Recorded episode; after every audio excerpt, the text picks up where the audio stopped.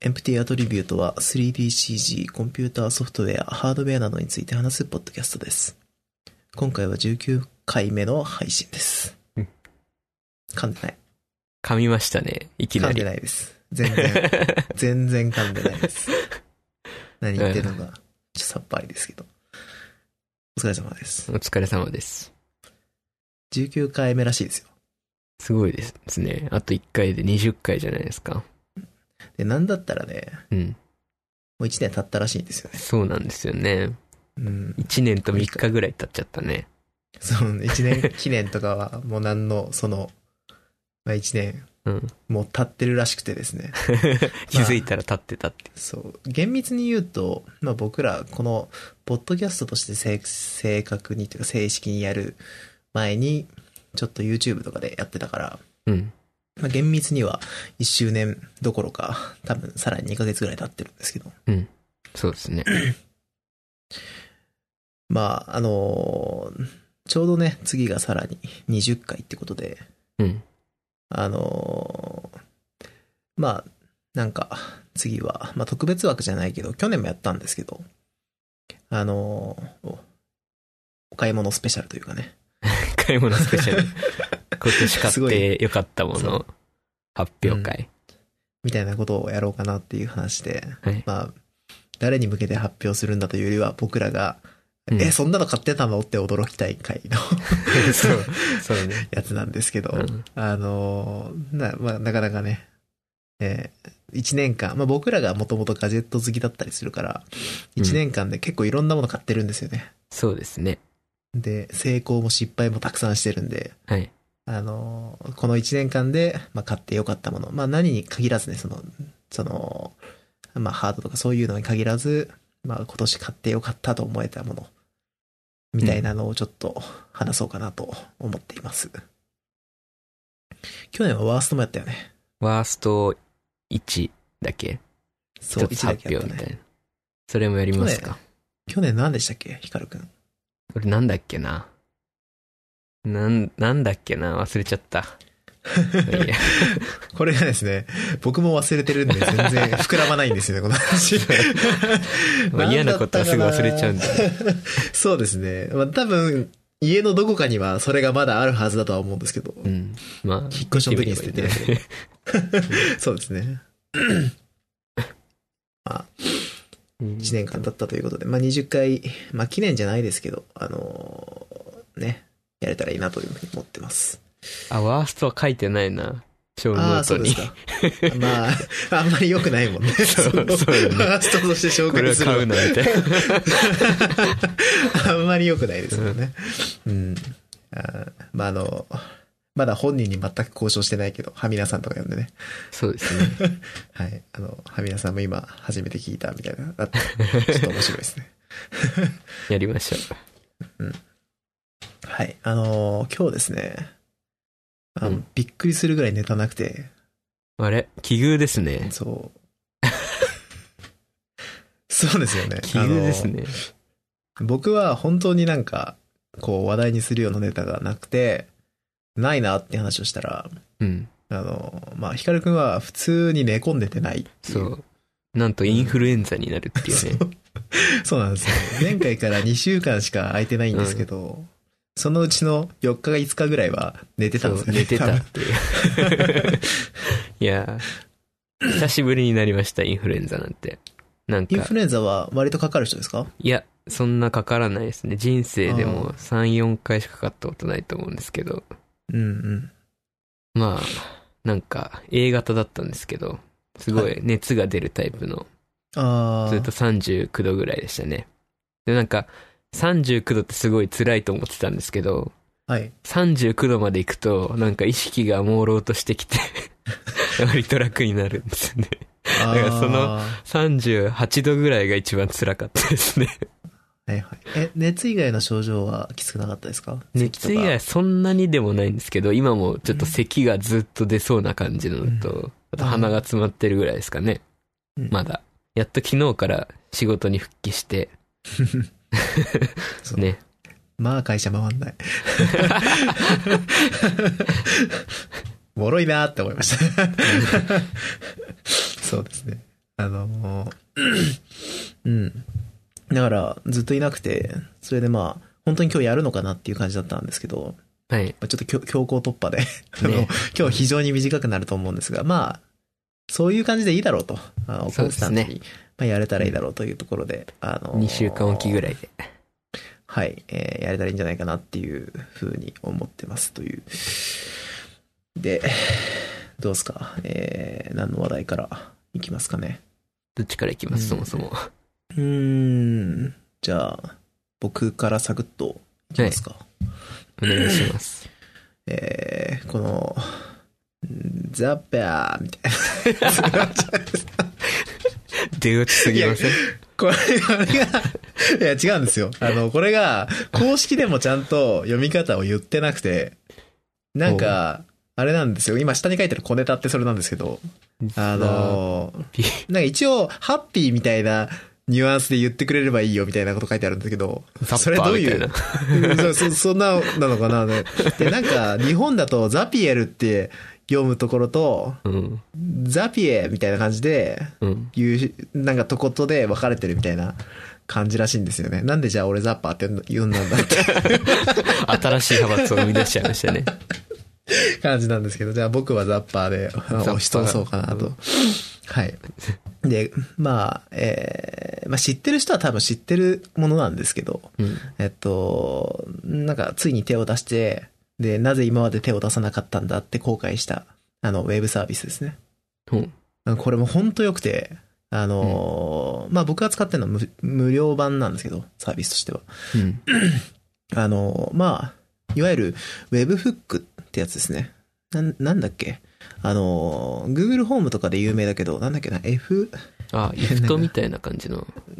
あ、そうそうそうそうそうそう、はいはいはいそういう、そういう感じの、なんか Web のサービスを、えっ、と、トリガーにして、うん別のサービスを実行するみたいな。なるほど。うん、やつなんですけど、うんえーこのサービス、まあ、他のサービスをちょっと使おうとして、ちょっと心折れたんですよ。あそうなんですか。うん、なんかすごい難しくて、その他のやつを、僕が最初やろうとしたやつは、はいはちいょっと名前忘れちゃったんですけど、イでフトはまあなん使かったことありますね。あ、本当ですかうん。なんか、それでもうちょっと、なんていうのかな、学習コストが低いものないかなと思って、うん。探してたら見つけたのがこのザッパーなんですけど、あもうザッパーで出しますザね、ッ僕はパー。違和感がなくなっ てきちゃっそう。これ、これが、あのーすごい良くて、た。うん。あのーなんていうんですかね、ノードベースみたいな感じで、その、一つ一つのサービスの、えっと、インプットとアウトプットを決めていけるんですよ。なるほど。で、まあ、この雑把側が用意してる、なんかその、API じゃないけど、なんていうのかな、えー、まあ、ランダムを出すための、えっと、ツールとか、そういうのも結構用意されてて、うんあ。の、そういうサービスを作りやすくなってる。まあ、このツールがそもそもどういうツールか、まあ、あの、ヒカルくんはパッと分かってくれたけど、うん。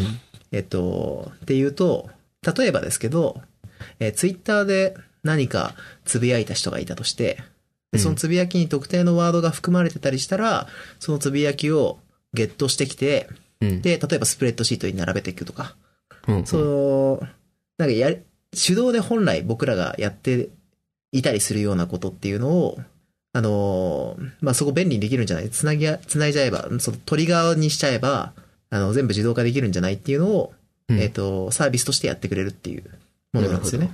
で、僕がやりたかったのは、まあ、今その、あの、最近、サボってるというか、サボってるわけじゃないんですけど、えっ、と、ちょっと、手動でやるのに限界が来てた、えっ、と、落書きボットっていう僕がちょっとやってる、その、絵を毎日描くっていうやつのお題出しのところですね。うん。で、そのために、えっ、と、どうしたらうまくできるかなって考えたんですよ。うん。えっと、そのお題を、その毎日手動で投稿してっていうのは、普通に考えてあんまり良くない、はいはそい、はい。の、でわけですね。その、時間もまちまちになっちゃうし、その、みんながやりたいタイミングで、それが上がってなかったりするのも良くないし、っていうので、 まあ、どうしようかなって考えた結果、えっと、ピンタレストってわかりますかわかりますよ。写真もの。そう、えっ、と、資料とか集めるのに使うようなサービスなんですけど、そのピンタレストにピンを止めた時にトリガーして、そのピンを、えっ、と、URL をスプレッドシートにまとめていくわけですね。うんで、えっ、と、じ今回模写で描きたい絵とかがスプレッドシートにバーって溜まっていって、で、1日に1回その中からランダムに、えっ、と、ディスコードに飛ばしてくれるっうん。ていうことをやってみたら、結構簡単にできちゃって、おお結構これをディスコードボットとかで自分で実装しようとすると、まあまあめんどくさいんですよ。そのー。、はいはい。スプレッドシートとか使うと、Google の API とかちゃんとやんなきゃいけないし、うん。あの、Pinterest とかどうやって引っ張ってくるのかすらよくわかんないし、うん。っていうので、ちょっとめんどくさいなと思ってたんですけど、まあそれが、まあその、このザッパーを使うと、すごい簡単にできたんですよね。で、特にノードベースだから、その、まあノードベースって言ってもその、なんていうんですかね、えー僕らが、うんまあ想像してるブループリントみたいなノードとはちょっと違くて、まあもうちょいこう、シンプルで分かりやすい。なん順序ってウィザードみたいにこう、一個一個実行して、実行してうんその間を埋めてったりとか、その、上から下に流れていくだけのノードみたいな感じで繋いでいくんですよね。それがすごい楽なんですよ、本当に組むのわがかりやすいですね。そうですね。なので、なんか、これって多分、えっ、と、プログラマブルじゃないというか、その、なんていうのかな。プログラマーのん知識とかが全然いらない。で、なんとなく感覚的に作れちゃうツールなんで、うん。あのーなんかちょっとこう、スケジュール管理とかを自分の家のスプレッドシートとか、まあ、あとは、トゥードゥを、アサナとか、えー、トゥードゥイストみたいなの使ってる人たちとか、そういうサービスとも多分連携できると思うんですよね。なるほど。だから例えば、えー、Todo のツールでタスクが完了したときに、まあ、Slack とか Discord とかに、あのーこのタスクが完了されましたっていうメッセージを送るとか、そういうのがすごい簡単にできるんで、まあ、個人開発してる人とか、すごいコストも低いし、すごくいいなっていうふうに思いましたっていうところですね。うんうん。で個人的には課金してもいいぐらいのツールだったんですけど、えっ、と、まあ、無料版だと、そのタスクが月に100までしかこなせなくて、それ以上、うんと、タスク、月にこなせるタスクが100まで。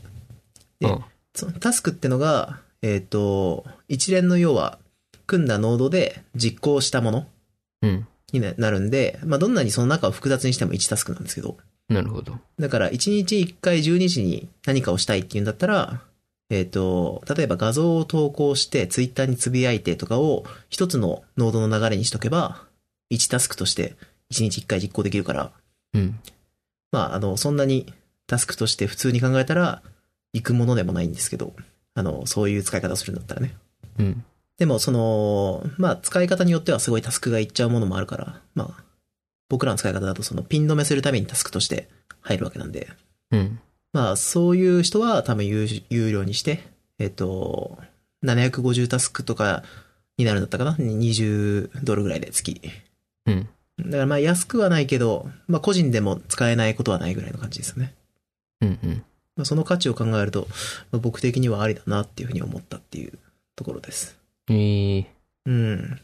なんか、導入しやすさがすごい良かったですね。そうですねその。サーバサービスー用意する必要もないしね。いや、そうなんですよ。それが結構大きくて、普通多分そういうボットとか作ると、タスク管理とかをわざわざサーバーの方でね、やんなきゃいけなかったりとかするし、まあずっと家で起動しとかなきゃいけないっていうのが単純に、まあ大変っちゃ大変なんで、うん。まあ、すごくいいんじゃないかなというお話なでるす。ほど。うん。なんか、夢が広がるなって感じですね。あの、ああとあれだ、もう一個制限が、無料版だと、えーそのノード群、一つのタスクをえ行うための、まあ、ザップって一応単位になってるんですけど、うん。そのザップっていうのが5個までしか作れないっていう制限がある。無料版だとね。なるほどうんね。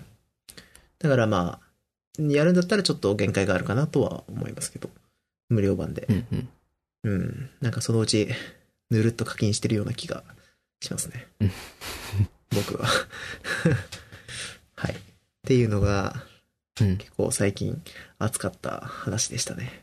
これはね、イフト使ってたんですけど、はい。ザッ、ザップだっけザザッパーザッパーはちょっとよわかんないですけど、はイい。フトはね、あの、Google アシスタントのうん言葉を、あれにでき、トリガーにできるんですよ。うん。なんで、それでいろいろ遊んでましたね。 なんか具体的に使用してるものはないんですかあの今現在。今はもうないですね。あの、あー前は、ポッドキャストを聞くのに使ってて、あポー、なるほッドど。キャストこれ流してって言うと、はい。いろいろバックボーンで処理して、うん。まあ、その IFT だけではできなかったんですけど、それは。うん。サーバーとかも使いつつ、連携して、その、ポッドキャスト流してくれるみたいな。いいですね。今はもうそのデフォルトでできるようになっちゃったんで、 あんまり見なくなっちゃっそうか。あれ今って、ポッドキャスト流してって流してくれるんでしたっけた。流してくれますね。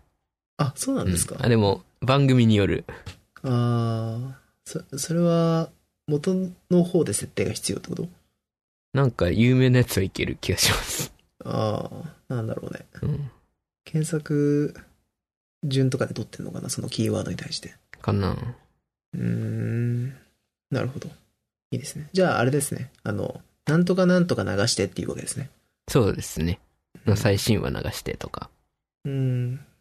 なるほど。まあ、あれですもんね。Google も、ポッドキャストアプリをリリースしてますもんね。そうですね。最近なんか、ポッドキャスト力入れてますよね。なんか、あの、普通に聞検き索やですいもし出てきたりとか。使いやすいですよ。うん。はい。なるほど。ザッパこれ、僕はもう全然こういうサービスを知らなかったんで、はいなんかそういうことやりたかったらどうすんのかなって思ってたんですけど、ー。うん。なんか確かに使ったら本当便利ですね。うんうん。うん。なんかスプレッドシートが使えるんだったら結構夢が広がるというか、そうですね。いくらでも何でもできるっていう感じがしましたね。確かに。で、あとは、なんかちょっと自分の身の回りの話なんですけど、うん。まあちょっと大きな環境の変化があって、あの、ポッドキャストのプロフィールって僕どうなってんだろう ?3D の技術者みたいになってんのかなえー、ツイッターの、あれじゃない。ああ、なるほど。あのーあれなんですよね。僕、今まではずっと5年ぐらい、あのー 3DCG を主にした、まあ、技術者というかデザイナーみたいなことをやってたんですけど、うん。まあ、ちょっと最近、えっ、と、社内で、まあ、いろいろあって、あのー一応扱いはゲームプログラマーに、うんえーて転身じゃないけど、その、転化したんですよね。その、おー、科が変わったんですよ。ついに。ねえ、ようやく。 うん。まあ、前々からそういうことを業務でちゃんとやりたくて、はい。で、お願いしていたんですけど、うんまあ、ようやく、その、えー正式に正式に、まあ、まだ一応、か、自体は動いてないん ですけど、 あのまあ、でも、その、うんまあ、ね、事実上動いてるみたいな状態ではありまうすん。ね。もう席はもう、あっち側ですもんね。そうですね。ただ、なぜか前のプロジェクトの引き継ぎを未だにやっているというのはまだやってる。 そうなんですけど、まあでも、もうすぐそれも終わるので、なるほど。はい。あの、まあ、そうしたらもう少し、えー本腰入れて、その、プログラマーとして、えーまあ、個人的には勉強したりもしていたんですけど、うんまあ、もう少し、こう、うんまあ仕事で本格的にっていうと変なんですけど、僕、個人的には、その、1日8時間やるっていうのがすごい重要だと思ってて、その、うん。ものを作る知識を蓄えるっていう意味で。うんうんなんか、よく CG のデザイナーとか、えっと、マヤって難しいのって話をしたした時に、うんまあ2ヶ月ぐらいやれば全然覚えるよみたいなことを話すんですけど、うん。それって多分本当に業務レベルで、1日8時間毎日触った場合の話なんですよね。そうですね。 でそうじゃないと、1日3時間とかやってると、単純に足し算で8時間相当の勉強をしたとしても、多分そんなに覚えられないんだと思うんですよ。当たり前のことを言ってるだけなんですけど。うん。じゃあなんか、何時間で覚えるっていうようなけど。なんか、それがね、あの、自分にとって結構、うん、まあ、ひ必要なものだと思ってたんで、うん。まあ今回すごいお願いして、まあやようっやとく。そうさせていただいたっていうところですね。おーうん念願ですね。うん。とはいえ、もともと得意な分野だった、多分、ブループリントとか、マヤ上のツール作成とか、そういうところをやりながらではあると思うんですけど、うん。うん。まあでも、その、C プラでちゃんとゲームの案件に入れてもらって、まあ、やれそうっていうのは、すごい自分にとって価値のあることなんで、うん。うん。まあ、これからは、えーそういう方向での勉強っていうのをちょっと目指していこうかなと思っているところですね。おーでちょっと勉強のバランスとしては、業務でそういうことをやるつつ、プライベートでは、その、デザインの方を、まあ、忘れないよ うに、その、うんっていうのもあるし、個人的にやってるプロジェクトとかもいろいろあるんで、うん。まあ、そういうのは、その、デザインの方もやりながら、まあ、そろそろいろんなものを形にしていけるようになったらいいなっていうふうに思ってます。スケッチをまだやってるんですかスケッチはだから、えっ、と、そのお題を投稿するっていうところでちょあ、っそっとか。そうだ 住ん。でたん で、その、まあ、それをシステム化をちゃんと一回しようって話になってう、ん。やっとまあ。しているっていうところですうね。ん。うん。なんでまあ、ようやくもう形は見えてるんで、あとは、い今のうちにちょっとちゃんとルール付けしようかっていうところをちょっとやってる感じですね。うん。でもそれできたら結構いいと思うんですよね。その、なんか普そ通うでにすね。なんか、みんなの、うん、使うものとして結構いいものになるんじゃないかなっていう気がしてます。誰がいなくても回るしね。そうそう。だし、あの、お題の追加はすごい簡単だし、うん。うん。そういう風にできたら、とてもいいなという風に思ってやっているんですけど。まあ、あとはプログラマーに、まあ、プログラミングの勉強もしていくし、そういう自動化とかっていうのも、まあ、いろんなところ、もっと工夫できるようになっていくのかなとは思うんで、うん。うん。まあ、せっかく家にサーバーもあることだし、ちょっと、いろいろこれから遊んでいこうかなと。そうですね 思ってます。まあ僕の方から以上かな。終わった。はい。うん。なるほどね。うん。じゃあ、こっち行きますか。はい。ちょっと何にもないなと思ったんで、はい。昨日と今日でちょっと調べてきたんですけど、はい。まあ、前々回 CPU やって、はい。前回 GPU やったじゃないですか。はい。勉強会としては。はい。なんで今回はちょっとメモリについてややりたいんですけど。結構、あれじゃないですか、しっかりしたやつじゃないですか。 とはい え、まあはいき昨日と今日のちょっとした時間で調べたぐらいなんで、 ああ。ほとんど内容はないのと、まあ、そこもそもそんなに歴史がないのと、うん。なんですが、えー、まあやっていきましょう。こなんかの勝手なイメージ。ジだと、うん。そういう記憶装置なんて一番重要なものというか、必要なそうものですねじゃないですか。うだんから歴史もありそうなものだと。ただ、手記憶装置って限っちゃうと、うん。そう、まあ、細かく言うとすごい歴史はあるんですけど、歴史というかいろんな製品が出てきてはいるんですけど、まあ、うん大きいくくりとしては、だいたい、まあ、さ3種類とか、うん。 4種類とか、そんなもんですね。うん。まあ、前回、前回じゃないな、CPU 界で歴史のことを紹介したと思うんですけど、コンピューターの。うん。えーっと、1940年代頃に、うん。ノイマン型のコンピューターっていうのが生まれたわけですよね。うん。あの、主記憶装置、メインメモリーからプログラムを読み出して実行するタイプの、まあ、エドバックとかエドサックとかっていうのが誕生しました。うん。で、この頃っていうのは、その、トランジスタとは違って今のうん真空管っていう、まあうん、高コストな部品が使われてるんで、うんまあ、真空管を使って大容量の記憶装置を作るっていうのは現実的ではなかったんですね。うん。まあ、熱もあるし、うん。すごい高いし。うんなんで、そこで利用されたのが、 水銀遅延線ってやつなんですけど、うんこれ聞いたことありますないです。 これなんかね、パタヘネで読んだことがあって知ってたんですけど、はい。なんか、すごい装置なんですよ。あの、はい 音で保存するんですけど、はい。えーまあ、電気的なデータを音に変換して、うん。で、水銀が入った管があるんですけど、そこの端から音波で流すんですね。うん。で、逆の端で、えー音を読み取って、また電気信号に変えて、また音に変えてっていうのを循環するっていう うん。メモリでですね、はいまあ、。この水銀の中で音が流れる遅延を活かして保存するってやつですね。で、1本につきうん 0.5kb 蓄えることができるっていう。まあ、はあ水銀、なるほど。水銀なんでできてるんで、それでも高いんですけど、はい。でも、えー真空管よりは100倍安くて、うん。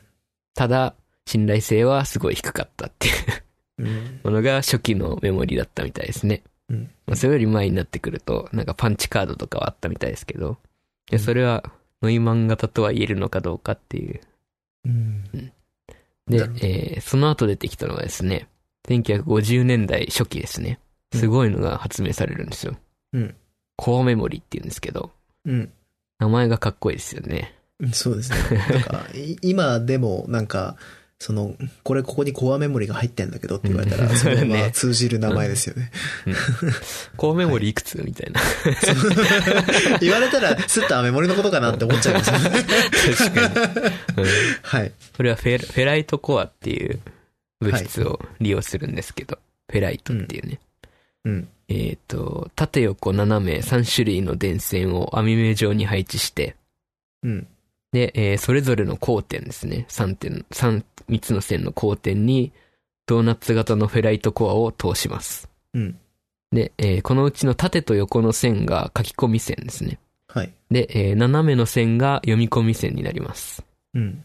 で、書き込む場合なんですけど、まず、えー縦と横の線を指定することによって、メモリアドレスを指定しまうす。ん。うん。このフェライトコア自体がメモリセルになるんですね。うん。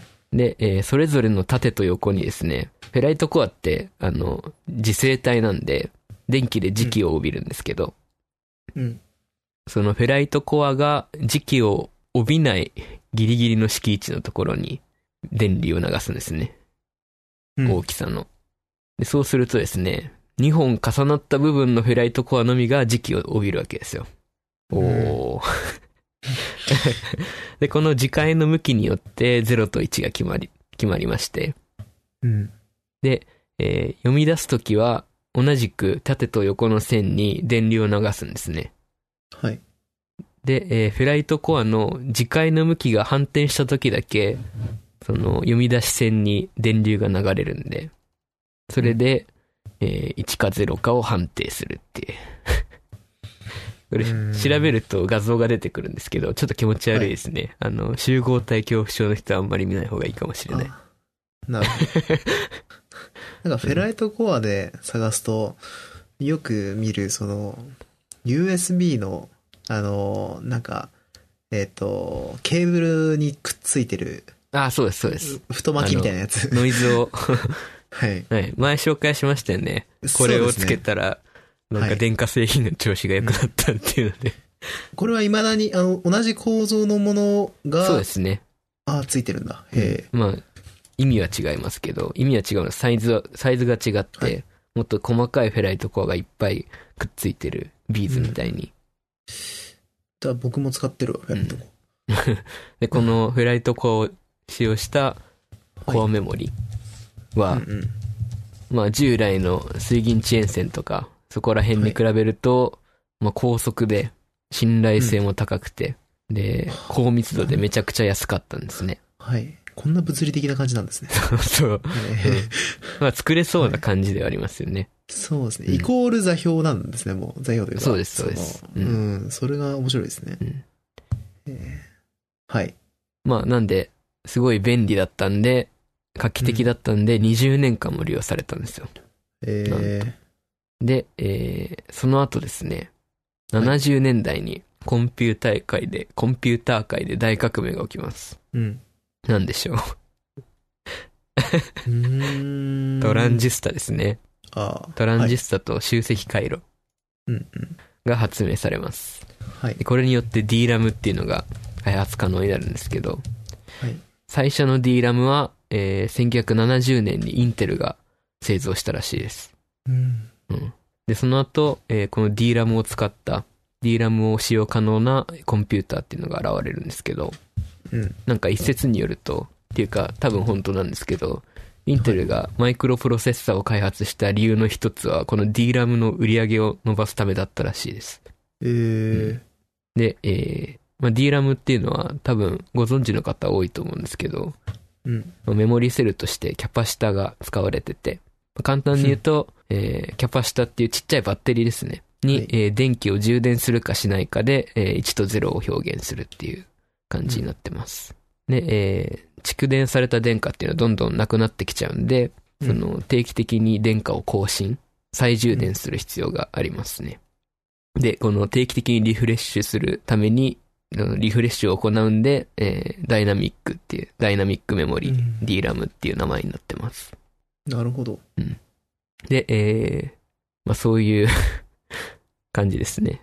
で、こけれかなりは、いはい。もう見る姿というか、そうです DRAM、ね。といえば、まあ、メモリーの今の姿に近いような形ですよね。まあ、うん昔の DRAM ってもっと手のひらよりちょっと大きいぐらいのサイズで、何キロうんバイトみたいな感じだったらしいんですけど、うんなんか、まあ、現在の DRAM だと、えー複数のチップを1個の基板の上で組み合わせて、まあ、うん DIM っていう、デュアルインラインメモリモジュールっていう一つのモジュールとして売り出されてますね。うん。あとは、えー DRAM の進化で言うと、プロセッサとのタイミングを合わせて、うんそれによって、その書き込みとか読み込みの待ち時間を極力少なくするっていう必要があるんで、そうすることによって早くなるんで、そのクロックが追加されました。ある段階で。うん。で、えーこういうクロックが追加された、その CPU と同期できる DRAM を SDRAM、シンクロナス DRAM って言うんですけど、うん。で、しかも、さらに、これをですね、 もっと早くするために、クロックの立ち上がりと立ち下がりの両方で、その、動作できる DRAM、DDR、ダブルデータレートか。うんっていうのが誕生します。うんなんで、今の DRAM は、DDR で SDRAM なんですね。 おー、なるほど。うん。今はだ、その DDR の第4世代で DDR4 の、えーうん SDRAM っていう風に呼ばれてます。うーん。うんなるほど。最初の頃のものとは、じゃあ、なんか、その、そもそも定義が違うというか。まあ原理は同じですけど、うん。いろいろそのギミックが組み合わさってうん速くなってるっていう感じですかね。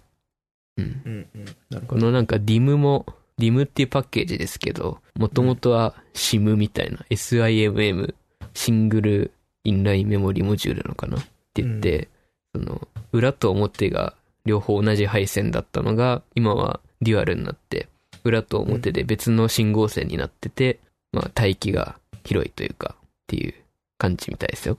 うんうん。うんこういうのって、ちょっと見当違いな質問だったら申し訳ないんですけど、あの、メモリとしてのその機能が開発されてからハードがついていくもんなんですかハードというか、まあ、え OS とはか、そういうのがついてい後でその機能を使えるようにしていくみたいな感じになっていくんですかね。機能、機能で言うと、機能で言うとっていうか、まあ、CPU がそもそもメモリを動かすというか、メモリを使う張本人なんで、CPU が対応してないといけないですね。そうか。うん。うんうん。 CPU さえ分かってれば、あとはどうでもいいというか、メモリコントローラーが分かってればいいというか、あれ、インテルが作ったんでしたっけもともと DRAM はそうみたいですね。あーなるほど。一番最初の DRAM は。うーん。うん。 でも完全に歴史が共にある状態まあそうなでんですすねね。。うん。そうか。なるほど。っていう。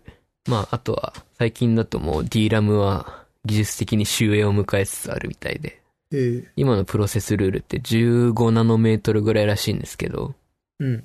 まあ今から、あと1段階縮小できれば、御の字っていう感じみたいで言われてるみたいですね。うんはいということで、今後は新しいメモリを開発しなきゃいけないみたいで、いろいろみんな頑張ってるみたいですよ。前もちょっと紹介しましたよね。いろん前なに。話したのって、うん。あの、立体というか、す三次元的な構造にするみたいな話っていうのもはう、、もうありましたでし、もいいですねそあもれっそても、いうのは、うん。根本的な技術は一緒なのかなと思ってたんですけど、そういうわけでは立ない。体にするっていうのって、その GPU とかの時でしたっけあれ、は根本は同じですなんねかメモリーの。方も同じだったかしたっけそういう話をしてましたよね。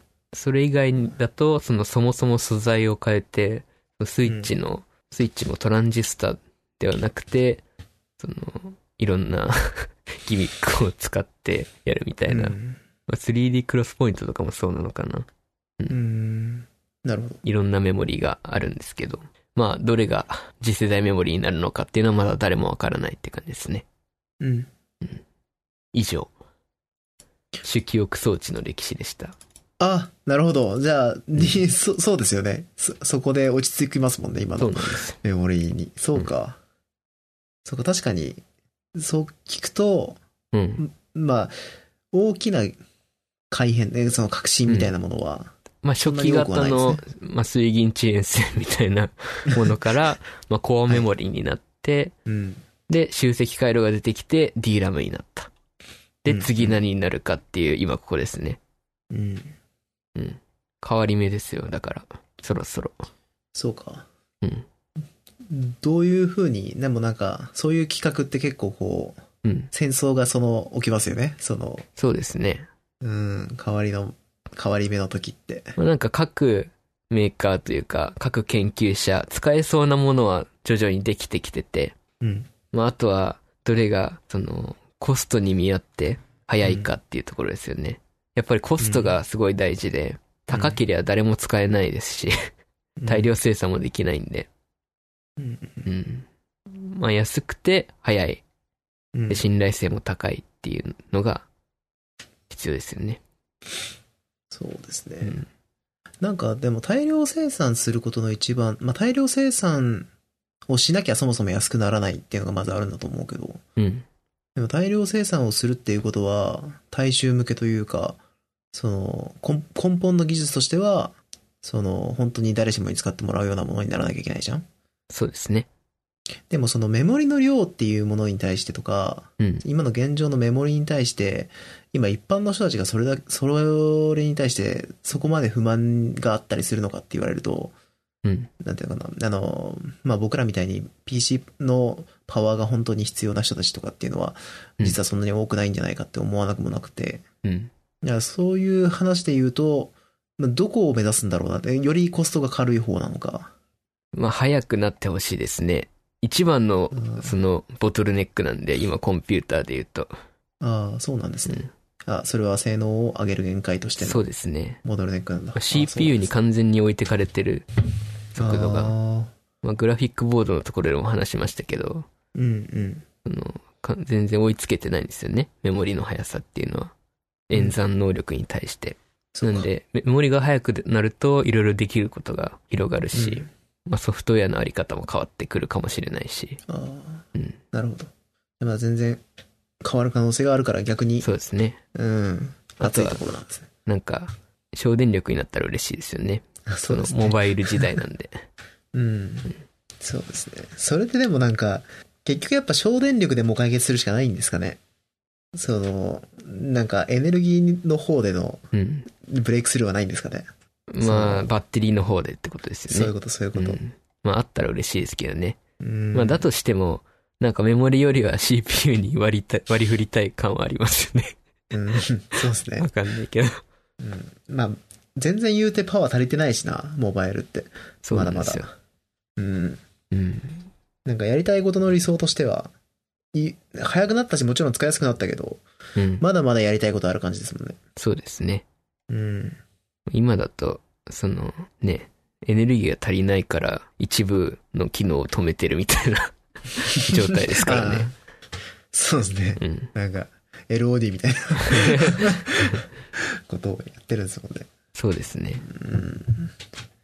でもその辺とか、そんなことやってんだって思いますよね。なん か今、うん。これだけすごい CPU なり、ね、なんか多くとかの単位が普通に出てくるような、ね、計算回数とかなのうんに、うんそれでも全然足りないんだなって思っちゃうの、確かにねやっぱすごいなって思いますよね。最近だともうそもそも、あの、使えないダークシリコンっていう領域があったりとかもしますもんね。ダークシリコン。ああ、んなんすかダークシリコン って。ダークシリコンって、な、なんて説明、難しい ですね。あの、電力、はい電力も足りないし、熱くなっちゃう、あっちっちーになっちゃうんで、はいそもそもなんで言い直したんですそかの、 はい。そもそも機能として、ここは使わないっていう領域があるんですよね、半導体には。最近の半導体には。うん、そうなんですね。そうですね。うん。まあ、そこを有効活用できないかっていう研究もあるんですけど、うんまあ、それの成果としては、その、なんていうんですか、ドメインスペティフィチえスペ スペシフィックな、はい。あの、なんていう、AI コアとかね。うん。うんうん。なんで、あの、最近、AI 最適化されたコアみたいのがいろいろあるじゃないですか。うん。それは、その、ダークシリコンをうまく活用しようとした一つの例ですね。なるほど。うん。いいですね。そうか。でもじゃあ、まだハードの進化自体はうん。結構見込めるというか。そうですね。ということでですね、あの、うん。 2020年代予想をここでしとこうと思って、はい、ここ で。二つ考えてきたんですよ。はい取っ。てつけたように今日考えたんですけど、 そうここでなんすか、なんかしら宣言しとけば、もしかしたら予言者になれるかもしれないと思 って。か。 そうか。まあ、その1。その1は、まあ誰もが予想してると思うんですけど、はい。まあ、ARM 系 MacBook が出る。うん。で、えーまあ、MacOS が X86 と ARM 系で二元化するっていうところですね。うん。うん。まあ、根拠としては、Windows はそもそもこの流れが来てるっていうのが一個。うん。うんと、えーそもそも iOS とか iPadOS っていうのは ARM で動いてるうん。し、えー昔の MacOS はそもそもパワー系と X86 で、リスクとシスクで動いてたっうん。ていうのと、えーまあ ARM だったら超電力だし、しかも自社で開発できるってところですね。うんう。ん。以上。っていうのが一個。これは来るんじゃないですかね。どう思います来てほしいですけどね。まあなんか、全然来てもおかしくな、なんかう、ん最初聞いた時は、うんそんな、 まあなんていうの、ぼ僕みたいなそんなにハードに詳しくない人間からしたら、まあマイナーなものってそんなに使われるのかなってイメージがあったんですけど、うんなんか本当に、ちょうどヒカルくんからアームの話とか聞き始めたぐらいから、うん。本当によく聞くようになりましたね。すごあいーって。 うん、意識するとすごい入ってくるんですよ。このそうですね。 のと、最近本当に注目されてますしね。この間ね、なんだっけ、Windows だっけ Windows にそのあ、 Surface に入ってきましたもんね。あ、そそうですよね、うんそれ聞いちゃうと、まあ、使わない手はないっていうところ、まあ、もともと技術自体は持ってるみたいですし、今話聞いてると。うん。うん、全然あり得るんじゃないですか。うんのが一個と、はいよ。えー、もう一個はですね。まあ、来年早いかなとも思うんですけど。うん。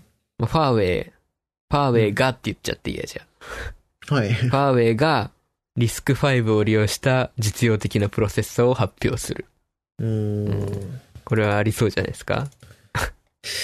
うーん、そんな詳しくないからあれだけど。まあ根拠としては、うん そもそも今ファーウェイの立場的に、まあ他国の商用 IP コアに頼りたくないうん。っていう現状うん。の中、まあ、スリスク5っていうオープンソースのそのコアが、CPU が注目されてる。うん。で、中国で結構活発になり始めてるんですね。うんだいぶ前から。っていうのが一個と、あとは、うーんと、なんか、今年の発表かなんかで、まあリスク5を今後考えてきますぐらいのことを言ってるんですよね。うーんう。ん。っていうだけの根拠なんですけど。うん。うんどうですかねなんか、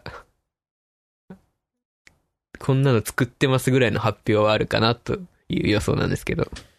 なるほど。うん。リスク5で、今、開発中ですぐらいの感じそれでが。出てくると結構大きく変わります かいや、リスク5業界にとっては、業界というか、界隈にとってはすごい大きい流れになると思いますよ。ファーウェイみたいな大企業がリスク5採用したっていうことになってくると、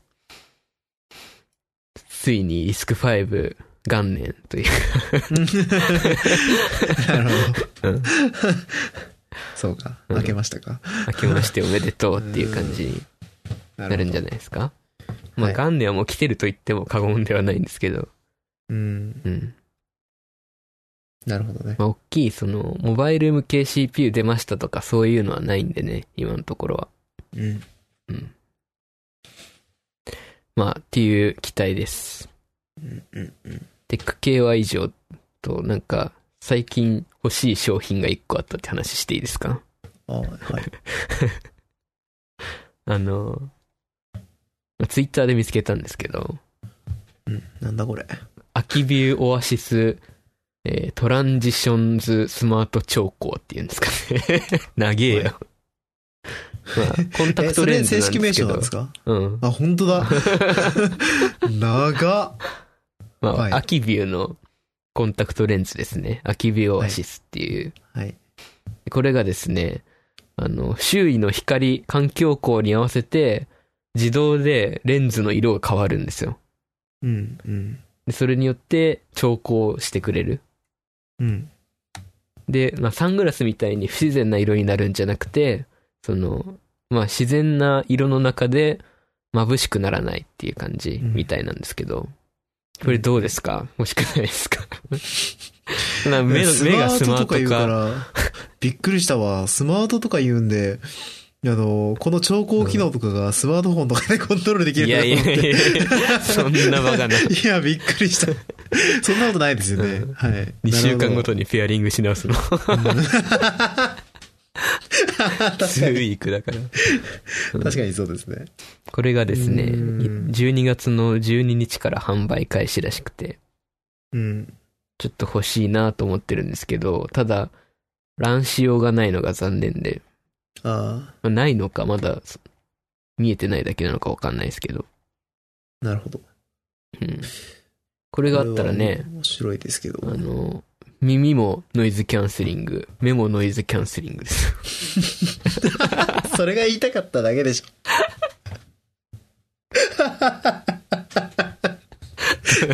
そうか。そううんそうですね。 まあ目もスマート化すると言っても過言ではないじゃないですか。そうですね。あとはコンタクトって言ったじゃないですか、このいそう AirPods そう Pro ですね買った時に。どうなんですかね。だから実際にちょっと体験してみたいですよね。そうですね。うん。うその別にコンタクトレンズじゃなくてもいいから、そのサングラスとかでいいから、そうですねどういう現象になるのかっていうのをちょっと体験してみたい感じですね。右そうはですね普通ので、左はこれで試してみたいですね。なんか人間の感覚以上の露出補正をしてくれるってことですよね。うん多分。なんかはっきり鮮やかに見えるみたいな、眩しいところでも。うん。うーん。なるほど。まあ、ただ、あれですね。まあ、メガネとかでもよく言われるけど、デザイナーとかは、うんまあつけにくいものではありますね。どうなんですかね。うーん。あ、でもあれか、光の強さを取ってるから、うん。自分の人間の目みたいに、実際に見てるものに影響されるわけじゃないから、そうですね。環境光というか、関係ないか。周囲の明るさに対応して。なんで、室内にいるときは、ほとんど透明に近い感じなんですかね。あ、それいいですね。うんなるほど。そうなんですよ。それはいはいはいいいですよね。確かに、そう聞くとすごくいいですね。考えたなと思って。 誤作動的にすげえ暗くなっちゃったりとかは別にしないですもんね、きっと。これは、まあそうですね。なんか、中で演算処理してるわけではないんで。 そうですね。うん、普通に物質としてそうなってるだけですもんね。まあ、特殊な傾向の灯の下ではすごい黒くなっちゃうとかあるかもしれないですけどね。そうですね。紫外線99%カットですって。おおすごいですね。ー UV カットは最近のやつ、いいやつはついてますよね。うん。うん。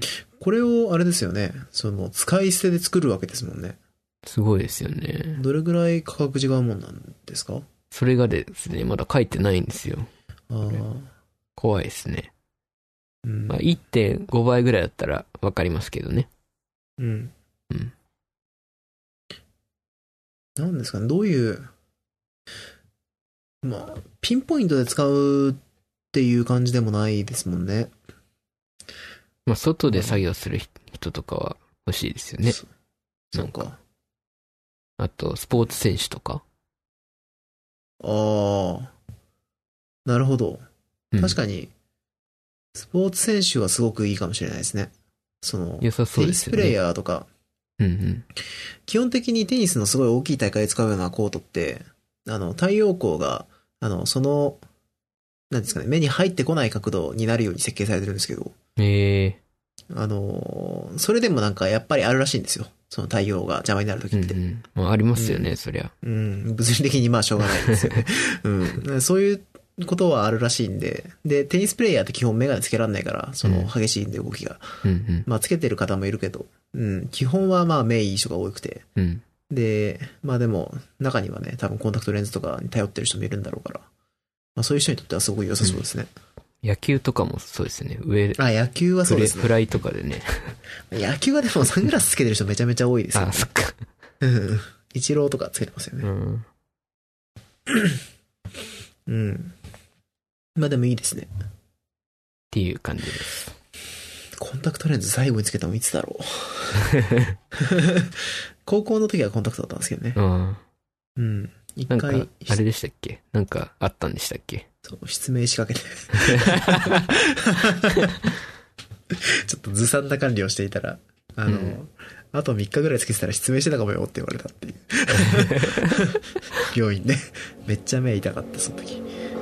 なるほど。はい。まあ、うんでも、ワンデーとかだったら、すごいつけたらいいんですけど。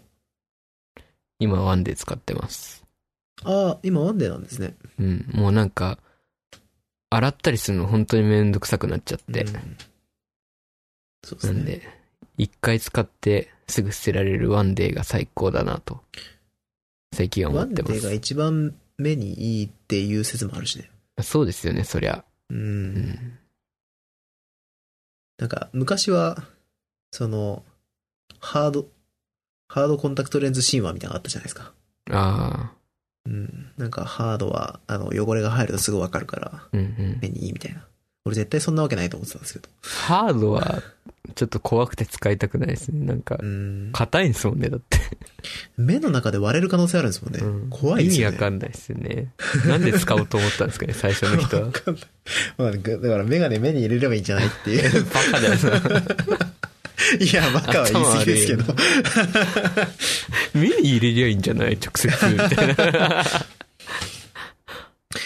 あ、なんか、実際商用であるのかわかんないですけど、 はい。前に聞いて試してみたいなと思ったのは、夜寝る前につけて、寝ると、朝起きた時にピントが合ってるようになる。あなんか聞いたことある、それ。そう、そのコンタクトを外して、普段は生活できる。うん。夜にもう一回それつけて、で夜の間に調整しとくみたいなうん。感じのコンタクトレンズがあるってのは聞いたことあって、うん。で、なんかそれ、すごいいいなって思ってたんですけど、うんなんかこうやって世に出てこないから、ダメだったのかなって思わなくもないですね。うん強制みたいなことですよね。目を。うん。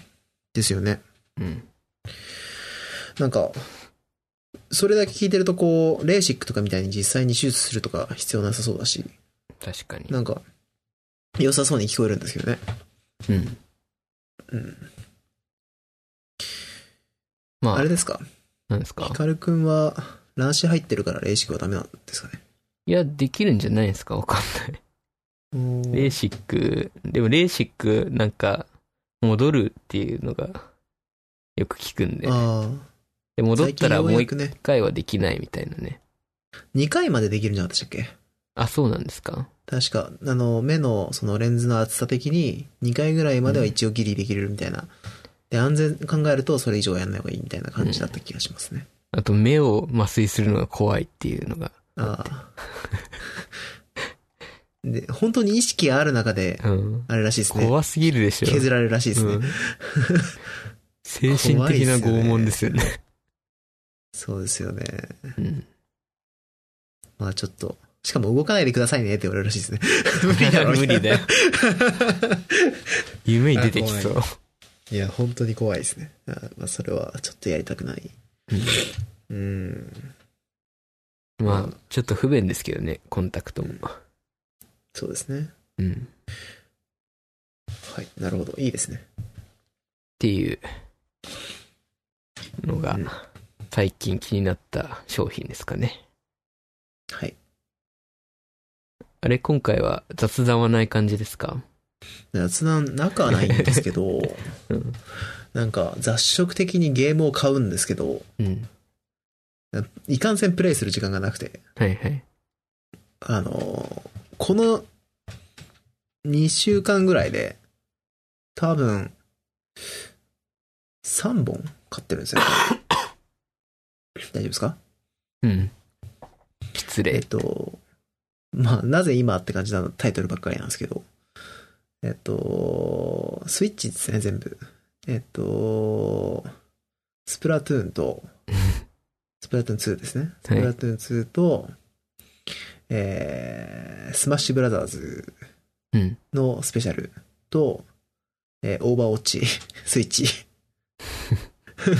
を買ったんですけ ど、まあ、なんでかっていうと、まあ、兄がちょっとやり始めたんで、ええまあ、付き合いでというか、まあ、そのうち二つに関しては、兄が送ってきたんで、おーうん、まあ、やるかっていう感じで、ちょっと、やったんですけど、まあ、いかんせん、こう、全部対戦ゲーなんで、うんあの、やり込まなきゃ話にならないゲームで、まあ、あんまりやり込めてないんで、うん。やってはボコボコにされ、ちょっとやってはボコボコにされ、みたいな感じですね。うん。まあ、でも、なんですかね、最近ゲームにあんまり触れてなかったんで、うん。あの、ちょろっとでも、やっぱやれると、精神衛生上いいですね。うん、自分ゲームやってんなってはいはい。感じが、あの、ちょっと余裕が出てきた感があって、うんうん。いいですね。まあだから、ちょっとこの後もスマブラやるのかなわかんないけど。 うんやるんですね。そうですね。まああと本当に、個人的にちょっといろいろ作ってるものみたいなのがいろいろ面白くなってきちゃったんで、そっちも同時並行でやりながらにはなるかな。うん。まあでも、いい感じです。だから、ここで話せるほど、なんか、なんていうんですかね。面白い確変がないんですよね。うん。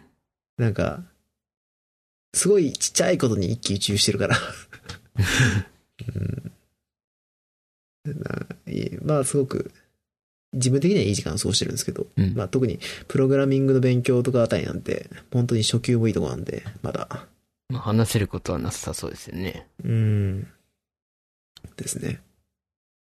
なるほど。じゃあそのうち。そうですね。うんあと、あれか。えっ、と、まあ、今、悩んでるんですけど、あの、アドベントカレンダーってわかりますいや、知らん。アドベントカレンダーって、えーっとね、チータってあるじゃないですか。キータか。あ、聞いた。はキーい。タ、キータ。なんだ、チータって。 あの、キータのサービスの一部なんだと思うんですけど、なんかこの時期になると、なんか12月とかに、まあ、カレンダーがあって、 うん。えーっと、そのカレンダーに毎日、一人一記事書いていくみたいな、その、公募するんですよね。その、企画者の人が。うん。例えば、えーアンリアルエンジンアドベントカレンダーとかだと、その、この日は、えー私書きますって、みんな名乗り出てもらって、ああの、最後の一月をみんなの記事で埋めようみたいなあ。うん。感じの、えー企画が、まあ、この時期になると毎年結構あるんですよ。特うんに CG 業界のものだと、なんか結構そういうことをやってくださる方がいて。で、まあ、今年も、まあ、毎年同じ人が多分やってらっしゃるんですけど、マヤアドベントカレンダーみたいなのがあって、うん。それがまあ今年全然埋まってないみたいで、うん。うん。で、ちょっと書こうかなって思ったんですけど、はい。 いかんせん、最近マヤ触ってないし。あのー、なんだったら、プログラマーになったことでもしや、ライセンス止められるのではって、 ちょっと思ってて、 あの、今、家で使ってるのがね、あの、会社の、えっ、と、貸し出してくれてるライセンスなんで、うんうん。それ止められたら、あできないなって、ちょっと思っていて、まあどうしようかなとは思っているんですけど。うん。まあ、もし、時間があったらちょっと書きたいなと思ってるところですね。なるほど。内容どうしようかなと思って。まあな、そんなに複雑なこと書きたくなくて、なんか単純にメモ程度に、その、なんですかね、モデラー向けの、あの、ショートカット集とか、なんか、あの、便利機能まとめとか、そんな程度でいいから、うんちょっとでもやれたらいいなーなんて思ってますけどね。なるほど。うん。いろいろありますね。なんか、あ、ちら見てまちすら。見てますけど。アドベントカレンダーは結構、まあいろんな種類のアドベントカレンダーあ って。アセンブラっていうのを見つけちゃいました。やばいやつ。ほとんど一人で書いてるこの人。 それ誰が書くんですかすごいな。最初の一周全部同じ人ですね。うん。でもやっぱね、企画者の人は多く書く傾向になるみたいですよ ああ、そうなんですうね。ん。うん。埋まんなくて。で埋まんないところを企画者とのメールみたいになるんで。 地獄だな、これ。 あの、アンリアルエンジンのアドベントカレンダーで、あの、エピックさんが、なんか、エピックジャパンの人たちが自主的になんかその、はい。えーアドベントカレンダー、社内のテクニカルの人たちで埋めますみたいなことやってたんですけど、あの最初、まあ冗談でだとは思うんですけど、その企画した人が、あの、最初の一週間同じ人で埋めて、その、あれですよ、本人じゃないですよ。あの、はい 勝手にそのエピック内の人の有名なおかずさんだったかなおかずさんっていう人がいるんですけど、はいあのそのおかずさんの名前で埋めて 勝手に企画者の人がね それがめっちゃ面白かったんですけど あのなんか怒られたらしくて やめちゃいましたねうんでなんか毎日一記事ぐらい書いてくださってるんですけどエピックの人たちがすごい勉強になるうんなんかすごい簡単なチップスでも、なんか特にアンリアルは、えっと、知ってればすごい簡単だけど、知らなければもう絶対できないみたいなことが結構あるんで、ううん、あの、チェックボックス一つですごい解決するような問題みたいなのがね、うん。あの、すごいあるんで、なんかそういうのを知る機会っていうのは少しでも増えるのはいいですね。なるほど。まあ、ただ僕もちょっと技術者としては若干中途半端なんで、なんか僕のそういう処方的なところを投稿するのもなっていうのがちょっとためらいポイントなんですけど、いいんじゃないですか。やらないよりはいいんで、 うん。うん。やりたいやりたいなっていうふうに思ってます。あヒカルくんもじゃあ、アセンブ ラー、いや、アセンブリ 言語の、地獄すぎるでしょ、これ。アセンブリ言語の。。すごいですよ。一人でやってますすもん。え、他の人は誰か一人でもいるんですか一人だけ入ってますね。ああ、一個だけなるほど。 うん。いいですね。そうか。まあ、結構面白いんで。はい。うん。いいですよね。そういうのも。うんうん。旬なネタはすぐ集まるんですかね。量子コンピューターとかすごいですね。ああ。まあなんか、意外とこう、ツイッターとかだと見てる人多いから、あのー、知名度というかその技術者として、その、認識してもらうっていう意味でも結構いいものなんだと思いますよ。なるほど。うん。でもやっぱ名前が特徴的な人じゃないと覚えない ですね。うん。はい。はい。雑談はそんなもんですかね、僕は。そんなもんですか。うん。じゃあこっちで、本、本なんですけど、二つとも。はい。まあ、今年はすごかったですよ。日本 SF 界は。日本がです かそうですね。うん。 うんまずですね、まあまとめに入るんです けど、あの、今年のうん、そうですね。まあ、4冊紹介しましょう。はい。えー読んだことないんです けど、もうおかしい。読んだことないんですけど、まあ、はい今年の SF 界のニュースとしては、えー小川一水さんの、はいえー天命のしるべですね。これが10年の時を経て完結するっていうビッグニュースですよ、これは。10巻。全10巻。10冊ではないんですすけど、上下があるんで、17冊ぐらいなのかな。10年で完結ってすごいですよね。すごいですね店名のなんですか、しるべ。シルベはいまあこの人すごい有名な人ですね。うん。っていうのが、まあ、大きいニュース1と、あとは、まあ2019年の対策といえば、前も紹介した、ハンナレンさんの滑らかな世界とその敵。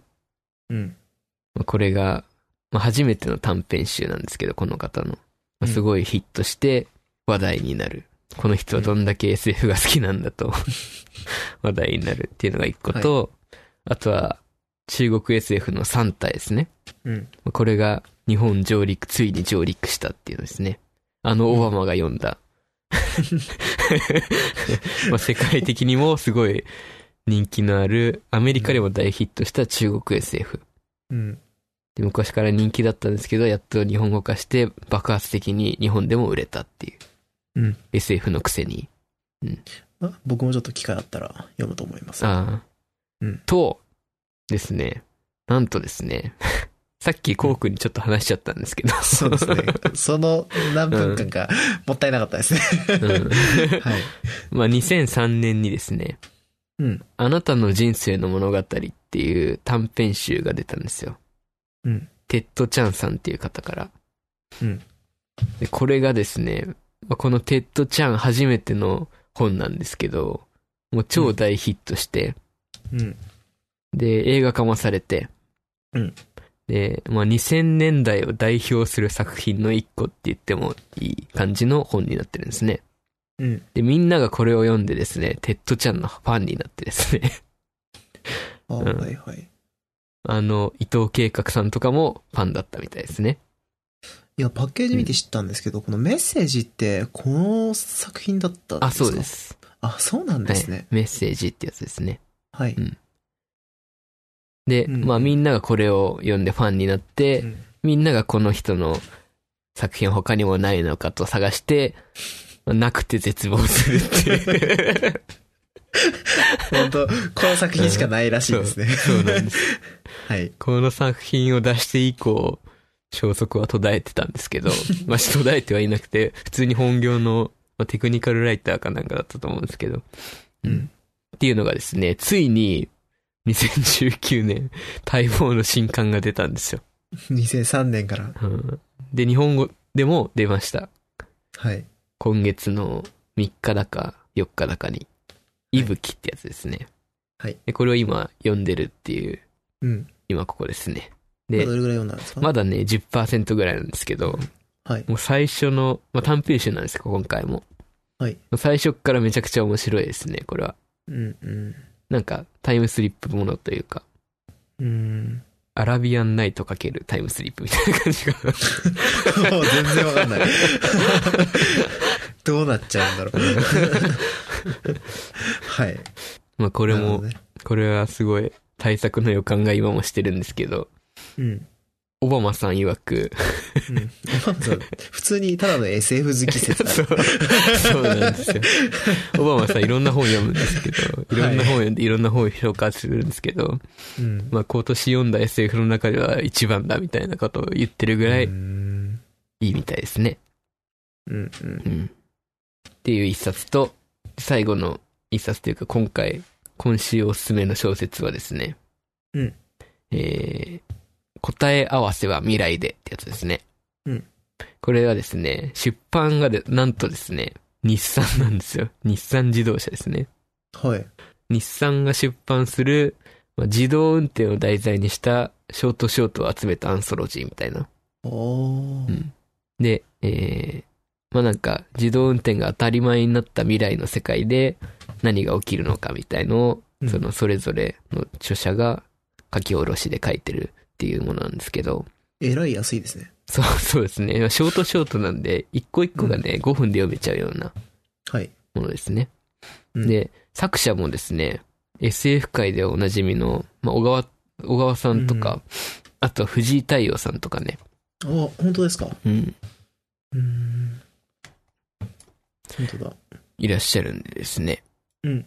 あ、この小川さんは小川聡さんの方の小川さんですね。 小小川川さんっていうと二人いるんですけど、SF 界の。これ、サトシって読むんですかそうで小す川ね。哲じゃなくて。うんん。サトシって読むんだ。そうですね。はっていう、えー、感じです。これが面白かったと。なんでですね。そう、これが面白かったし、1話5分で読めるんで、今ヘメパタを読んでるんですよ、メインは。はい、ああ、なるほど。ヘメパ急 で、急速なんだ。ヘメパタで疲れた時にちょうどよかったっていうので、うん。うん。おすすめですね。なるほど。97円だし。 97円だし。コーヒーより安いですね。そう。コーヒー一杯より安い。うん。まあ、30分ぐらいで読み終わっちゃうんでね。うん。全部あっても。まあコーヒーだって30分あれば飲み終わっちゃいますからね。まあね。まあ、うん SF 界のコーヒーですよ、これは。なるほど うん。そうか。読んだら寝れなくなるんですね。そうですね。なるほど。まあ、これはお良かったですよ、なかなか。なるほどねっていう感じの。買いました。安いし。買ったんだ。うん。安いし。まあ、テ積ッみドちゃ込んんもがもう、買いって。や、テッドちゃんのやつ意外としたん で、ちょっテッドちゃんは、あの、うんあなたの人生の物語から読むといいかもしれないですと、ね。そうですね。とりあえず読むとしたらそっちから読むかな。みんなを虜にして、みんなを絶望させた本。いや、本当に好きな作品、作者さんとかがう、ん。なんか、あんまりまだ書いてないと、も、もじもじしますよね、なんか。そうですね。 うん。あの、声の形書いた方、もう漫画の話ですけど、はい。あの、声の形っていう作品、まあ有名なんで、多分みんなはい、はい知ってるし、俺も前話したかな。あの、すごい、まあ原作が良くて、漫画。うん。で、僕が読んだ時、それがほぼその人のデビューに近かったのかな。うん。で、ちょうど終わった頃だったんで、あのー他の作品が全くなくて、うん。この人の書いた他の作品が読みたいってもうずっと思ってました。ああ、そう、んそういうことですよ。 うんで、今、書いてるんだよ。ホクホクなんですけど。おーそっか。なるほど。いいですね。 あの、あの、格読むってあるじゃないですか。はいはい。携帯小説おしゃれな携帯小説ですよね。投稿サイト。で、綺麗な携帯小説。ここにで すね、あの、はいイーガン病っていうあやあ、つがあって、出たかな。なんか、うん。うん妹が、妹の口調がイーガンになってしまうみたいな、言ってた言って た。はい。まあ小説。でうん1話1話なんか違うやつがあるんですけど、にちゃ1んの話、するにありそう。 1話がイーガン病なんですけど、これの 2, が、2話はですね、地獄とはテッドちゃんの不在なりっていう、すごい、すごいセンスですね、その人。この人すごい面白いんですよ ね。うん、えーイーガン病も面白いんで、おすすめです。なんか結構、書き読むって、かなりちゃんとした作家さんがいいらっしゃったりするイメージですけど、その人はそんな有名な人じゃないんですかこの人は違うと思うんですよね。どうなんですかね。他は読んでないんでわかんないですけど。うん、それあれでしょ ?SF 好きにとってたまんない感じの。そうそうそうそう。わかるわかるっていう。 わかんないもん、それ。そうか最。初の妹の口調が、おかえり生物学的兄っていう。え めんどくさ。えー、なるほど。うんこれも小ノートに貼っときますね。うん。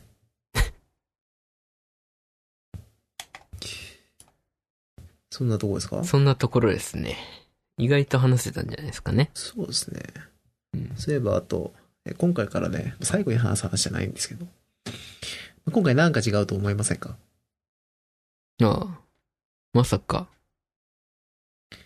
あのまさか反反響音が消えてると思うんですよね。前回に比べてっていうか今までに比べて。はい。あの、お引っ越しをね、したんですよ。あの、環境、録音環境の。うん。部屋を変えたってことですね。そうですね。あの、今まではちょっと広い部屋で撮ってたんですけど、そしたらもう反響音がすごくて。うん。あとはまあ地面が結構こう、なんですかね、タイルだったりとかして、うん。あまり良くなかったのかなっていう感じがずっとあったんで。で結構なんか僕が聞く側として、えー、声以外の要素に邪魔されるとちょっと聞きたくなくなっちゃうことがあるんで、その、うんお音質できればちょっとクリアにしたいなと思って、今2階のちっちゃい部屋で撮ってるんですけど、うん。でも多分喋ってる分には気にならないですよね。以前ほど。うんうん。うん。まあ、だから今回からだいぶ良くなったんじゃないかなっていうふうに思ってます。うん。うん。まあ、あの、ちょうど家にオーディオインターフェースが2つあったんで、2階にも1階にも設置したっていうだけなんですけど、サーフェイスで。そうですね。うんだからちょっと操作がしにくいんですよね、パソコンからのそ ろそまあろだから、ノートパソコン買おう買いましょうよ。か、ハードを一新して、今使ってるやつを2階に持ってくるで。あうん。あおすすめのねノートパソコンがあって、はい。 MacBook Pro 16インチなんです けど、だからさ、俺が今から Mac を使い始めたら、うんなんか理由あるでしょ、それ。 なんかあれらしいですよ。今回からめちゃくちゃマイクの性能が上がってるらしくて、それで撮っちゃう。スタジオクオリティの え3つのマイクあれみたいな書いてありますけど、すごいな何目指してんだ ろう。ポッドキャストを撮るのに最適なおーね、あんまりでもアングル、あ、あ、そうか。でもまあいいのか。でも、あれですよね。まあ僕らみたいに調べ事しながらやったりしようとすると、タイピング音が直で入りそうなんで、そうですね。嫌ですよね、ノートだと。うん僕も今だから、キーボードサーフェス付属のやつじゃなくて、あの別の Bluetooth で分離してやってるんですけど、はいはい。入らないように。ただマイクが異常なぐらいキーボードに近い位置にあるんで、多分入るんですけど。あのーまあ。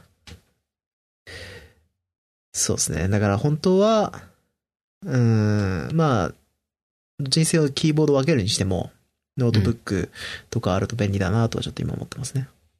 そうですね。うん。じゃあ MacBook Pro。何が違うのか全然わかんないですけど。 そうですね。まあ、なんかちょっとお金に余裕ができたら、うんノートをなんか買うかな。あの、うん、サーフェスブックとか、サーフェスブックサーフェイスラップトップラップトップだ。ブックになると、あの、クソ高いやつですよね。多そう分。ですね。うん。2が出たんでしたっ け画面が取り外しできるやつ ね。